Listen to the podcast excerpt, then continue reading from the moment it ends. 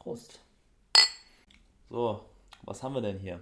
Ähm, Wir haben hier ein Vollbier, ein altfränkisches Vollbier aus der Brauerei Simon. Und das haben wir vom René bekommen. Das Wie haben wir vom letzte René bekommen. Genau, es ist jetzt tatsächlich auch endlich angekommen.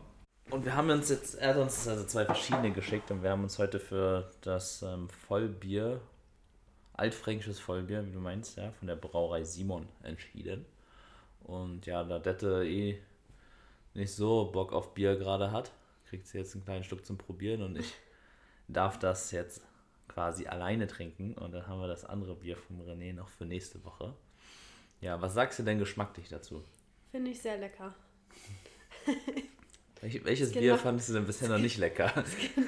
Oh, habe ich doch gesagt, welches ich nicht lecker finde. Okay. Irgendeins war dabei. Ich weiß Ja? nicht mehr welches, das war nicht. Okay, ich hatte nur gerade den Eindruck, dass deine Standardantwort Ah. einfach sehr lecker. Aber vielleicht äh, jetzt auch dem Also- René zuliebe, vielleicht ein bisschen René, Feedback. ich möchte das ja nicht, ähm, dein, ich möchte eigentlich kein Bier verschmähen hier, aber ich bin nicht so auf der Höhe und deswegen wollte ich mir jetzt nicht ein fettes Bier reinknallen. Aber da es ja ein Vollbier ist, ist es bestimmt besonders gut damit. Es alles aus meinem Körper rausschwemmt, was da, hin, was da gerade vor sich hinbrütet. Also danke für das kleine Gesundheitsbier hier. Mhm.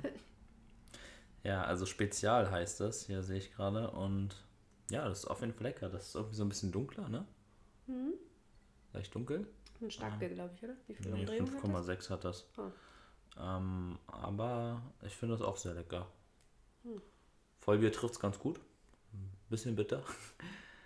aber nicht zu bitter. Ne? Ich finde es also, lecker. Ja, ich finde es auch gut. Also René, Noch eine Haxe dabei. also René, vielen lieben Dank ähm, für das Bier. Ähm, hast du super gemacht. Dankeschön. Hast du supi gemacht. Oh Gott. Okay, danke. gut, lass uns ins Thema einsteigen. Ähm, Trommelwirbel, es gibt Zuschauerfragen zu unserer letzten Folge. Und äh, da würden wir einfach heute mal anfangen, wenn ich das richt richtig verstehe. ja, ja, an. Gut. ähm, bei den Fragen da, ähm, die ersten beiden, die kannst du quasi auch zusammenstellen, weil die Antwort irgendwie beides, also es macht mehr Sinn, es beides in Okay, einem ich würde sie einfach mal vortragen und dann kannst du ja äh, darauf antworten. Die erste Zuhörerfrage habe ich gerade eben eigentlich Zuschauerfragen gesagt. Keine Ahnung. Naja, die Zuhörerfragen. Und die erste davon ist, was ist ein Wallet und wie funktioniert es? Die zweite, wie funktioniert das mit den Schlüsseln? Und du sagtest ja, das kannst du großartig zusammenfassen. Mhm. Dann sprich. Gut, äh, ich würde einfach mal vorschlagen, dass wir das vielleicht so ähnlich machen wie letzte Woche und du doch einfach mal in deinen Worten sagen kannst, was für dich eine- eine Wallet ist. Vielleicht hast du ja schon eine Idee oder kannst du ein bisschen beschreiben. Mhm. Was für mich eine Wallet ist.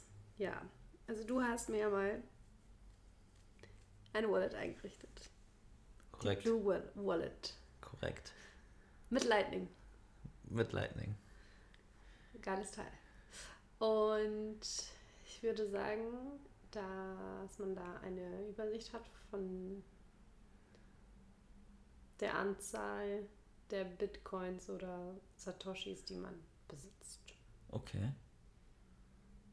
Und das war's, oder? Ähm, damit kann man auch, darüber kann man auch Transaktionen machen. Ja? Weiß ich nicht. ja? Was haben wir mit deiner Blue Wallet gemacht? Naja, du hast mir doch was geschickt. Genau, also kann man damit auch Transaktionen machen. Ja. Ja, also kann man damit Transaktionen machen. Mhm. Okay. Das ist halt meine kleine Brieftasche, wo ich was drin habe, womit ich Dinge bezahlen kann. Okay. Ja, also es geht auf jeden Fall schon in die richtige Richtung, was du sagst. Ich will es natürlich jetzt noch einmal ein bisschen ausführlicher erklären, Ja. dass man das auch noch ein bisschen, bisschen besser verstehen kann. Aber das sind im Grunde genommen die, die ähm, Grundfunktionen, die du an einer Wallet hast. Also eine Wallet ist das, was sozusagen die Schnittstelle für dich zu der Blockchain ist. Also wie du schon sagst, du hast da quasi kannst du dein Guthaben einsehen und du kannst, kannst darüber Transaktionen senden und empfangen. Ähm, Was man dazu sagen muss, das ist, was viele denken, ist, dass ähm, eine Wallet quasi deine Bitcoins speichert. Mhm. Also dass die Bitcoins in deiner Wallet liegen. Mhm. Also wie es bei einem Portemonnaie der Fall wäre, wo auch deine Münzen drin sind. Das ist aber bei, bei der Blockchain ein bisschen anders. Also die Wallet ist quasi das, was dir den Zugriff auf die Blockchain ermöglicht und ähm, beinhaltet für dich den Zugang. Ja? Und das ist das, wo wir dann zu diesen Schlüsseln kommen. Ja? Es gibt diesen sogenannten Private Key. Der Private Key ist dafür da, dass du auf deine, äh, dass du auf deine Bitcoins zugreifen kannst. Kommen wir gleich nochmal drauf zu sprechen. So. Diese Wallet, die du hast, die beinhaltet nun diesen Private Key und damit kannst du auf die Blockchain zugreifen, indem du deinen indem sie quasi deinen, deinen Kontostand errechnen kann, Transaktionen senden kann und Transaktionen empfangen kann. Mhm. Wenn man jetzt über Wallets spricht, dann muss man auch darüber sprechen, dass es unterschiedliche Arten von Wallets gibt. Also du hast ja zum Beispiel die auf deinem Telefon, die ich ja auch habe. Dann habe ich ja noch einen Ledger, so einen, dieses, diesen Stick. Mhm. Das, das nennt man das eine Hardware-Wallet. Und ähm, dann gibt es noch zum Beispiel Wallets, die auf deinem PC drauf sind. Oder so eine Web-Wallet oder mhm. sowas. Die unterscheiden sich im Grunde genommen einzig und allein dadurch, ähm, wie sie oder wo sie gespeichert sind. Wenn du die jetzt quasi auf dem PC hast, dann ist ja auch dieser Private Key, der dort mit drin ist, der ist dann auch sozusagen auf deinem PC gespeichert in der Wallet. Mhm. Wenn du das jetzt über einen Hardware-Wallet machst, dann ist das extern gespeichert. Wenn du es auf dem das Telefon machst, ist es auf dem Telefon gespeichert. Grundsätzlich unterscheidet man, in, unterscheidet man zwischen Hot Wallets und Cold Wallets. Und Hot Wallets sind diejenigen, die halt in irgendeiner Form eine Verbindung zum Internet haben. Also zum Beispiel, wenn du das auf deinem Desktop hast oder auf deinem Smartphone hast. Cold Wallets hingegen sind zum Beispiel diese Hardware Wallets. Ledger. Genau, zum Beispiel Ledger gibt es auch noch Tresor und einige andere. Mhm. Ich selbst benutze jetzt Ledger, ähm, habe damit auch eine gute Erfahrung gemacht, aber man kann auch andere Hardware Wallets benutzen. Kannst du dir auch theoretisch selber machen über einen USB-Stick. Und es gibt Paper Wallets. Mhm. Also hört es vielleicht immer erstmal ein bisschen komisch an, weil ja alles digital und virtuell ist. Und dann hast du ein Paper Wallet, also ein Papier-Wallet. Da ist in Form von einem QR-Code dein Key gespeichert. Also es gibt verschiedene Arten von Wallets. Und das sind die Programme, die es dir ermöglichen, auf die Blockchain zuzugreifen und deine Transaktionen durchzuführen und Geld zu erhalten und einzusehen, was dein sagen wir mal, Kontostand ist. Was, warum nutze ich sowas wie einen Paper Wallet? Ist das, weil Leute Sicherheit brauchen und das gedruckte ihnen Sicherheit gibt? Oder? Ähm, bei einem Paper Wallet hast du halt, also es ist sozusagen die sicherste Wallet. Mhm. Weil man sagt, das ist nicht auf irgendeinem digitalen Gerät mhm. gespeichert mhm. und das ist nicht mit dem Internet irgendwie in, mhm. in Kontakt. Das heißt, selbst, also beim, wenn du das jetzt, wenn du jetzt irgendwie deine Bitcoin in, über eine Wallet auf deinem PC gesichert hast, kann es halt immer sein, dass vielleicht dein PC irgendwie infiltriert wird oder irgendjemand da halt versuchen kann, an deine Bitcoins zu kommen. Oder man kennt seinen Key nicht mehr und ähm, genau, als Backup kann man das natürlich auch benutzen, aber wenn du wirklich halt lediglich diese Paper Wallet hast, dann besteht zumindest nicht die Gefahr, dass irgendwie jemand dich digital angreifen kann und um die Informationen von dir zu beschaffen. Mhm. Na, ich Weil, wollte jetzt von diesem Angriff weg. Ja. Also der Gefahr des Angriffes, sondern der anderen Gefahr, dass man. Ich habe jetzt schon öfter mal im Bekannten- und Freundeskreis mitbekommen, dass Leute irgendwie ihren Zugang nicht mehr kennen oder ihr ja, Handy ja. gewechselt haben und das aber irgendwie nicht äh, gespeichert ja, haben und das, dann weg. Also da, da guck mal, das ist ja genau der Punkt. Ne? Wenn wir jetzt sagen, wir wollen irgendwie ein freieres Geldsystem, mhm. losgelöst von der Manipulation der Zentralbanken und der Kontrolle der Banken, bedeutet das ja, dass damit wir die Kontrolle zurückbekommen. Mhm. Aber was man da auch nicht vergessen darf, ist, wenn wir die Kontrolle haben, haben wir auch die Verantwortung. Und wenn ich jetzt nun sage, okay, ich möchte mich jetzt in Kryptowährungen engagieren, vorrangig Bitcoin, dann liegt auch die Verantwortung da bei mir, das zu sichern darauf zu achten. Und wenn ich das mache und aber nicht anständig meine, ähm, meine Bitcoins sichere, dann ähm, bin ich halt selbst schuld, wenn ich sie verliere.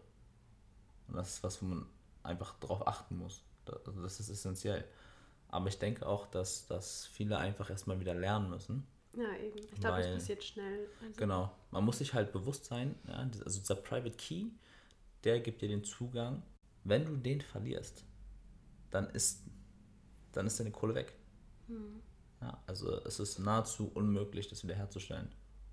Natürlich auch basierend auf dieser Kryptographie. Und das ist ja auch ein bisschen der Sinn der Sache, mhm. dass nicht irgendjemand anderes sich dafür, darauf Zugriff verschaffen kann. Mhm. Aber wenn du den Private Key verlierst und halt kein Backup hast, dann ist es weg. Ja. Und deswegen geht man ja auch schon davon aus, dass schon, weiß ich nicht, drei Millionen oder vier Millionen Bitcoin oder so un unwiderruflich verloren sind. Also es gibt ja auch diese eine Story von dem Typen, der da irgendwie in UK irgendwo den ganzen Müllhalde umgraben lässt. Oder das war vor ein, zwei Jahren oder so, war die Story. Weil er nämlich ähm, versehentlich seine Festplatte weggeschmissen hat und da waren irgendwie noch Bitcoin drauf im Wert von, weiß nicht, über 70 Millionen oder so. What? Ja, und der hat halt natürlich ähm, auf Biegen und Brechen versucht, diese Festplatte zu finden. Weil klar, da war der Schlüssel drauf, um an seine Bitcoin zu kommen. Aber das zeigt halt, wenn weg, dann weg. Mhm. So. Und normalerweise funktioniert es halt so, du hast deine Wallet, kannst dir aussuchen, was für eine du haben möchtest. Wenn du jetzt größere Beträge hast, dann nimmst du in der Regel halt ein Cold Wallet, also quasi die, die auf Papier ja, ist, oder sowas wie ein Nano, also Ledger Nano mhm. oder irgendwie einen eigenen Stick oder Tresor oder sowas. Weil da kannst du das dann speichern. So beim Paper Wallet hast du mal den Nachteil, dass du damit kannst du jetzt nicht so einfach Transaktionen machen. Also mhm. Also Empfang geht immer, aber du kannst jetzt nicht einfach mal was raussenden. Das ist bei einem Ledger zum Beispiel anders. Da kannst du dann das an den Computer anschließen und kannst dann Transaktionen machen und empfangen. Ich persönlich finde noch, also den Vorteil, den jetzt so ein Hardware-Wallet gegenüber einem Paper-Wallet hat, das Paper-Wallet musst du halt auch irgendwo verwahren. Und ähm, dafür brauchst du dann einen feuerfesten Safe oder irgendwas. Also dieses Papierstück ist halt extrem viel wert. Ne? Mhm. Weil wenn das der falsch in die Hände kriegt oder das verloren geht, dann äh, sind deine Bitcoin auch weg. Und ich verstehe das noch nicht so ganz. Ich bekomme dann QR-Code und dann funktioniert das darüber, oder was? Genau, also der kann, der kann sozusagen diesen Private Key beinhalten. Und den also, bekomme ich wie? Ah. Okay, du kannst so, ein Wallet, so eine Wallet kannst du generieren. Ja, also kannst also jetzt, jetzt kommen wir schon in den Bereich mit diesen Keys. Mhm. Es gibt den, wie ich gerade schon meinte, es gibt den Private Key und es gibt den Public Key. Mhm. Und das, die funktionieren immer als Paare. Also zu dem, mhm. zu dem ähm, Public Key gehört immer ein Private Key. Und durch mathematische Modelle kannst du relativ einfach ähm, durch den Private Key den Public Key generieren, aber nicht in die andere Richtung. So, so ähnlich wie wir es schon besprochen haben, als wir über Hashing geredet haben. Mhm. So, das heißt, das Wichtige ist immer dieser Private Key. Solange du den hast, hast du immer Zugriff auf deine Bitcoin. Und daher kannst du auch dann den Public Key generieren. Der, dieser Key sind diese 24 Wörter oder? Ähm, nee, das ist der Seed Phrase, da kommen wir gleich noch ah, okay. sprechen. Der Key besteht, ich glaube, aus 64 Zeichen oder so, weiß ich mhm. jetzt, also ah, okay. weiß ich jetzt, er kann jetzt nicht mit Sicherheit sagen aus dem Kopf, wie viele Zeichen es sind, aber es ist relativ lang und es sind ähm, Zahlen und Buchstaben gemischt. Mhm. Und ähm, Genau, der bietet den Zugang. So, der Public Key, der ist sozusagen deine öffentliche Adresse. Ja, also mhm. das, den kannst du quasi, jetzt vereinfacht gesagt, dafür benutzen, dass du deine, dass du Bitcoin empfangen kannst. Mhm. Mit dem Private Key kannst du sozusagen in die Bitcoin senden. So, was der Seed Phrase ist, das ist sozusagen dein Backup. Das sind einfach 12 oder 24 Wörter, je nachdem, das ist unterschiedlich ähm, dies dir, aus denen dann quasi dein Private Key generiert werden kann. Und das ist so gemacht, weil Wörter halt an sich leichter zu merken sind. Mhm. Also wenn du so einen 64-stelligen Key hast, der aus gemischten Zahlen und Buchstaben besteht, das ist halt super schwer zu merken. Ja. Weil, also man kann zum Beispiel auch mit einer Mind Wallet arbeiten, sagt man. Ja? Also das heißt, wenn du dir dein Private Key im Kopf merkst, dann brauchst du auch keine Wallet. Dann kannst du quasi darüber darauf zugreifen. Ist halt nur blöd, wenn du ihn irgendwie vergisst oder so, dann ist halt auch weg. Mhm. Aber das ist ja auch, auch vielleicht hier so als kleiner Exkurs, das ist halt auch super spannend, weil du ja quasi allein, wenn du es mal weiterspinnst, allein mit deinen Gedanken kannst du sozusagen dein Vermögen sichern. Mhm. Das alleine dadurch, dass du jetzt diesen Zugangscode im Kopf hast, hast du Zugriff auf dein Geld und brauchst nichts anderes. Das ist eigentlich schon ein ziemlich krasser Gedanke, finde ich. Ja, das stimmt. Du bist halt auf nichts anderes angewiesen. Und das ist halt auch gerade schwierig, wenn du jetzt siehst, zum Beispiel, wenn Menschen irgendwie ein krisengebeuteltes Land verlassen wollen oder so. Und dann haben sie ja oft die Problematik, dass sie ihr Geld nicht mitnehmen können oder weil es halt die Bank nicht erlaubt oder es irgendwelche Restriktionen gibt. Ja, oder du woanders nicht einreisen kannst, wenn du eine bestimmte Summe. Das kommt dazu oder halt du das nicht ins Ausland transferieren kannst, dass mhm. es irgendwie gesperrt wird oder was weiß ich. Und ähm, das ist halt das Schöne bei Bitcoin. Das ist dir egal. Also entweder hast du halt, also du hast halt das in deinem Wallet, sei es jetzt Paper Wallet, äh, Hardware Wallet oder Mind Wallet, ist egal. Ja, das ist global einsetzbar. Ja, und du kannst halt dann, packst dir deinen, sagen wir mal, den Stick in die Tasche, verlässt das Land, hast alle ein Vermögen dabei. So, ja. fertig ohne dass du auf irgendjemanden angewiesen wärst. Okay.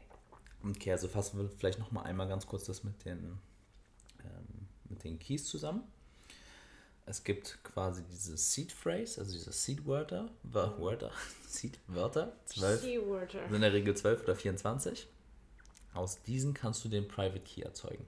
Mhm. Und das ist eben das, worauf du sehr, sehr achten musst, diese Wörter. Hey, du hast meine? Ach, die haben wir hier im Ableger. Du hast ja kaum was drauf. auf, dem, auf dem Wallet. Ja, aber wenn du jetzt da 10 Euro drauf hast, ähm, um vielleicht mal ein bisschen was hin und her zu schicken, wie PayPal-mäßig, dann klar macht's, musst du auch drauf achten, aber wenn du jetzt da 10.000 Euro, Euro drauf hast. Ja, ja, das ist mir schon bewusst. Nee, ich meinte nur, dass mir gerade eingefallen ist, dass ich nicht weiß, wo meine sind. Ja, ja, ich habe die für dich verwahrt, keine Sorge. Ups. Ja. ja, also klar, wie gesagt, an sich dürfte ich das auch gar nicht für dich verwahren, wenn das jetzt mehr wäre, weil ja. Das ist dann wirklich was, wo nur du Zugriff drauf haben darfst. Jetzt bei, bei dem ist es jetzt nicht so dramatisch, aber ja, an sich müsste das so laufen. Okay, also du hast quasi, kommen wir noch zurück, du hast diesen Seed Phrase, daraus kannst du den Private Key generieren und solange du diesen Seed Phrase hast oder den Private Key, hast du immer Zugriff auf, ähm, auf deine Vermögenswerte. Mhm. Wenn du jetzt den Private Key verlierst, dann ist es wichtig, dass du diese Seed Phrase noch hast, weil damit kannst du den Private Key wieder neu generieren. Wenn du jetzt aber irgendwann an den Punkt kommst, dass du das alles verloren hast, dann verlierst du damit auch den Zugang zu deinem Vermögen. Ja. Verstanden. Okay. Genau, und ähm, Wallets, da gibt es ähm, eben auch verschiedene. Mhm. Und da macht es eigentlich schon Sinn, also ich bin großer Fan davon, Cold Wallet zu verwenden, also so ein Hardware Wallet oder ein Paper Wallet. Und wenn man jetzt irgendwie, sag ich mal, traden will oder sowas oder nebenbei vielleicht mal eine andere Kryptowährung oder sowas kaufen möchte, dann entweder kann man es vielleicht auf eine Hot Wallet halten oder wenn es nicht zu viel ist, auf eine Exchange. Und da haben wir jetzt auch noch gar nicht drüber gesprochen. Es gibt halt auch immer wieder viele, die ihre Bitcoin oder Kryptowährungen im Generellen auf Exchanges lassen. Mhm. Und das ist dann kommen wir nämlich genau wieder an das Problem, das wir jetzt haben. Weil in dem Moment, wo es auf einer Exchange liegt, können wir darauf zugreifen, weil wir haben ja unseren Login bei der Exchange und so. Aber verwahren tut die Kryptowährung die Exchange. Und das bedeutet, ah. wir sind nicht wir sind, wir sind nicht die Einzigen, die Zugriff drauf haben.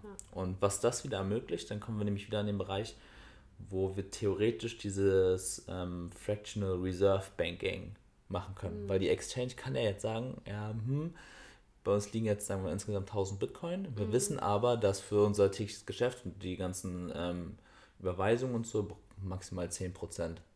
Das heißt, wir könnten ja jetzt theoretisch ähm, die Bitcoin, die sowieso keiner abholt, diese 900, mit denen könnten wir jetzt anderweitig Geschäft mhm. machen.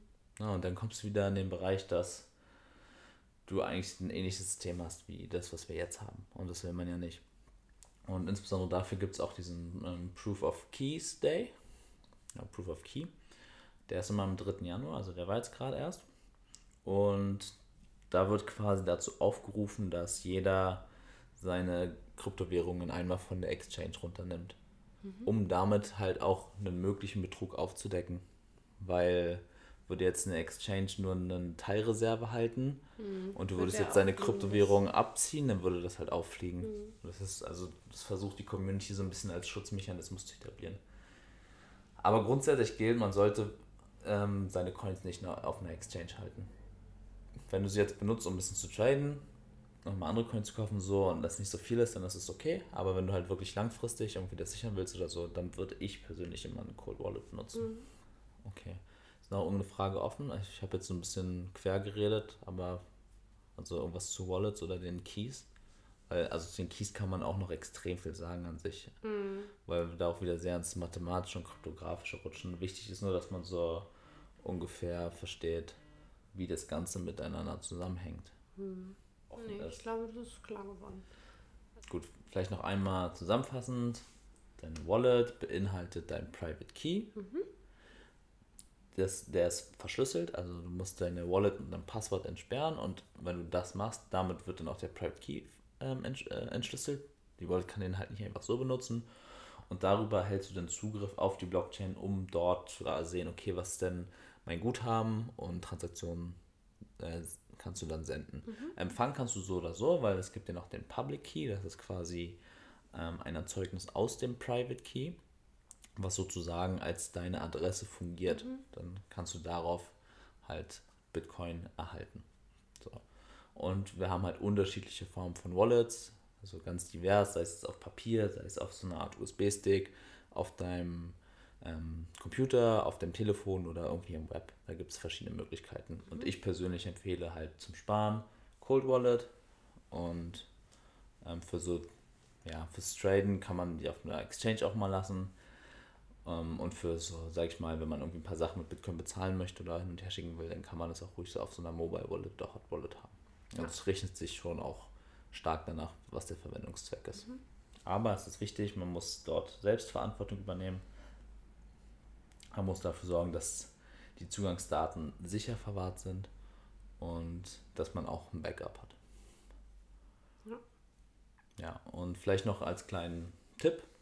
Ähm, ich habe mir da für mich ein Sicherheitssystem ausgedacht.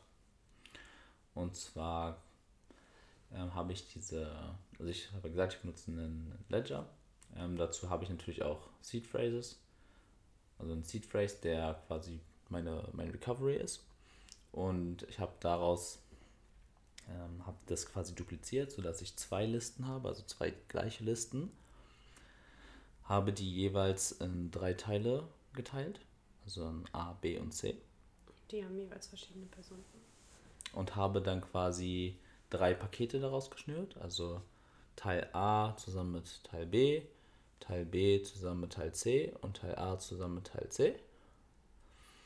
Und das ermöglicht es mir, dass ich mit einer Kopie, also mit einem ähm, Paket, wo zwei dieser ähm, Teile drin sind, kann ich den Zugang noch nicht wiederherstellen.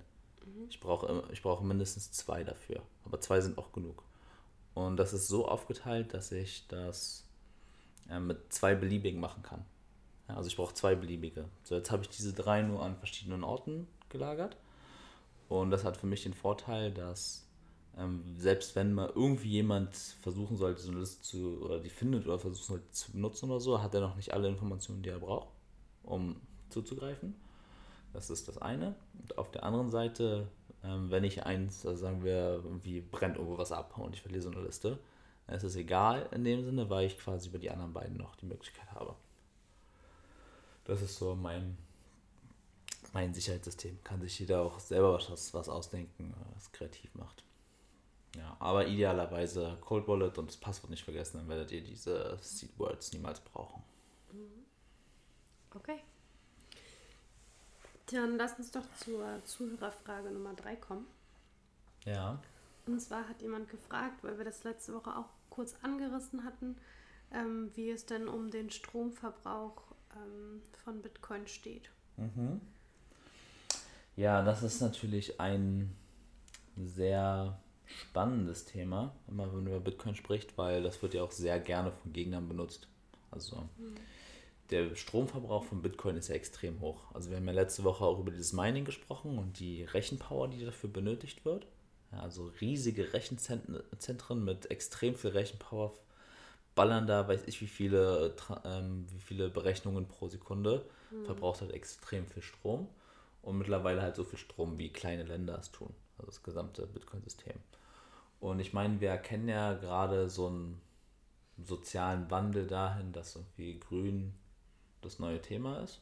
Ich meine, was, was erzähle ich hier? Wird kriegt ja jeder mit, wo der Trend hingeht. Deswegen es ist es natürlich vielen auch ein Dorn im Auge zu sagen, ja gut, Bitcoin verbraucht nun so extrem viel Strom. Mhm.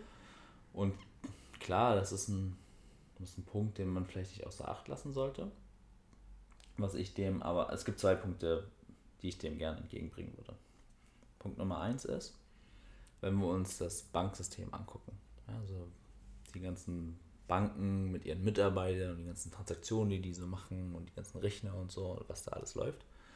Da gibt es eine ziemlich coole Berechnung von jemandem zu, die quasi ausrechnet und da, klar, man muss einige Sachen schätzen, aber ich denke, es gibt schon mal einen sehr guten Anhaltspunkt. Ähm, und die, diese Person zeigt halt auf, dass das Bankensystem über dreimal so viel Strom verbraucht wie das Bitcoin-System aktuell. Mhm. Also darf das halt nicht ganz außer Acht lassen, wenn wir jetzt Transaktionen mit einer Kreditkarte oder sowas machen, wird dafür halt auch Energie benötigt. Ja, denn wenn ich jetzt halt sage, okay, ich greife jetzt Bitcoin an aufgrund des Energieverbrauchs, dann kann ich auch äh, das Bankensystem angreifen aufgrund des Energieverbrauchs, weil die halt auch super viel verbrauchen. Das ist halt nur nicht auf den ersten Blick ersichtlich. Hm. Ja, aber das ist mir doch so auch bewusst. Ich meine, ähm, selbst wenn ich Bargeld, also wenn, selbst wenn ich Bargeldzahlungsverkehr mir anschaue, ist doch auch klar, dass da was, also dass da Ressourcen verbraucht werden. Ja, na klar. Also sei es jetzt, dass du dir Geld abhebst von einem Automaten, da ist der Automat braucht, braucht irgendwie Strom. Und dann das lustige Gelddrucken kostet auch Geld und Energie. Ja. Also lustige Gelddrucken kostet auch Geld und Energie. Kostet auch Energie, so. Ja. Ja, aber auch allein, guck mal, die ganzen Banken, ähm, wie viele Mitarbeiter da sind. Ich meine, wenn du jetzt zum Beispiel na, auch wenn, die haben Server, die genau. nicht gerade kleine Datensätze wenn, hin und her. Wenn du jetzt das ganze Bezahlsystem von den Banken mal irgendwie rausnehmen würdest, was denkst du, wie viel weniger Menschen arbeiten würden und wie viel weniger Server da laufen würden und so. Mhm. Ne? Und das verbraucht natürlich auch viel Strom. Aber das wird eher in dem Zusammenhang nicht gesehen, weil das sind ja Menschen, die da arbeiten. So sieht man das eher. Aber diese Menschen verbrauchen auch Strom, die Server verbrauchen Strom. Bei Bitcoin hast du so gesehen, jetzt nicht unbedingt Menschen, die daran arbeiten. Ne? Das ist ja quasi nur diese, diese Hardware und die Berechnungen. Von mhm. daher ist es halt ein leichtes da zu sagen, ja, da sind die Stromkosten aber extrem hoch. Mhm. Also da für jeden, der irgendwie da Probleme mit hat, vielleicht einfach mal einen Schritt zurückgehen und mal das große Ganze sehen. Ja, also auch mal das Verhältnis sehen. Das ist, das ist der erste Punkt. Der zweite Punkt ist, dass ähm, jedem bewusst sein sollte, dass es extrem viel wert ist, ein ehrliches, souveränes und nicht manipulierbares Geldsystem zu haben. Mhm. Ne, das ist natürlich auch was, was irgendwie einen Preis verlangt. Und es ist immer so, dass gerade insbesondere dieser Proof of Work einen sehr entscheidenden Punkt, eine sehr entscheidende Rolle bei Bitcoin spielt. Und der wichtigste Faktor für diesen Proof of Work ist ähm, nun mal die Verwendung von Energie, weil die Verwendung von Energie quasi Kosten verursacht. Und nur wenn wir diesen Aspekt haben, haben wir auch ein sicheres System, was auch tatsächlich, wodurch auch tatsächlich Wert entsteht. Mhm. Und von daher, ähm, ich glaube, ich habe das letzte Woche schon gesagt, Proof of Work ist ja Wertentstehung durch Arbeitsaufwand oder mhm. eine Art von Input. Und dort haben wir es halt, bei Bitcoin haben wir es halt so, dass da Energie der Input ist. Und klar, das ist natürlich aus, einer, aus der Sicht von einem grünen Planeten ist das jetzt vielleicht nicht ideal, aber ähm, man muss auch einfach sehen, dass so ein, ein gut funktionierendes, ehrliches Geldsystem extrem wichtig ist. Und wenn man dafür halt auch einen kleinen Preis zahlen muss, der ungefähr ein Drittel von dem des Bankensektors ausmacht, dann sollte man doch vielleicht mal überlegen, ob das, ob das nicht ein Preis wert ist. Ja, und dazu kommt halt auch noch, dass ja das System sich auch immer weiterentwickelt. Also wir haben jetzt gerade mit Lightning, also da haben wir jetzt auch noch nicht so viel drüber gesprochen, aber das ist ja quasi die Lösung, die on top auf Bitcoin draufkommt, wodurch Bitcoin skalierbarer wird, sagt man, wodurch quasi mehr Transaktionen gemacht werden können. Also theoretisch unendlich Transaktionen pro Sekunde mit einer extrem kleinen Gebühr. Ich habe jetzt gerade erst wieder aus Spaß habe ich äh, jemandem einen, Eu einen, einen Euro in Satoshis geschickt. Und der Spaß hat mich, glaube ich, 0,3 Cent Gebühr gekostet und, mhm. war, und war instant erledigt. Ja, also wenn wir das halt betrachten, dieses Lightning Network, wodurch ja diese Skalierbarkeit kommt, ohne die Main Chain, also die Haupt-Bitcoin-Blockchain großartig in Anspruch zu nehmen, mhm. bedeutet das ja auch, dass dort quasi, auch wenn jetzt mehr Transaktionen reinkommen und mehr Leute Bitcoin nutzen, das jetzt nicht gleichbedeutend damit auch die Energiekosten noch höher gehen müssen. Mhm. Ja, also wir werden dann, denke ich, dann irgendwo an einen Punkt kommen, wo das halt nicht mehr viel stärker steigt, der Verbrauch, weil das, da haben wir auch wieder frei, das ist eigentlich das Theorem von freien Märkten. Wenn jetzt viele sagen, ich möchte jetzt die Hauptchain benutzen, aber das wollen jetzt ganz viele machen, dann steigen halt die Transaktionskosten, bis wieder Leute sagen, ja, okay, das lohnt sich nicht, deswegen werde ich jetzt Lightning benutzen. Mhm. Ja, und somit wird sich das halt irgendwie äh, bei einem sinnvollen Preis einpendeln. Okay. Ähm, ja, also ich denke, ähm, das Thema Stromverbrauch hätte mich, hätte, also hätte ich gar nicht in Frage gestellt. Okay. Das ist berechtigter Einwand, aber ähm, also man muss dazu auch sagen, das ist eigentlich ganz interessant, weil der ist eigentlich super umweltbewusst. Ähm, umweltbewusster als ich.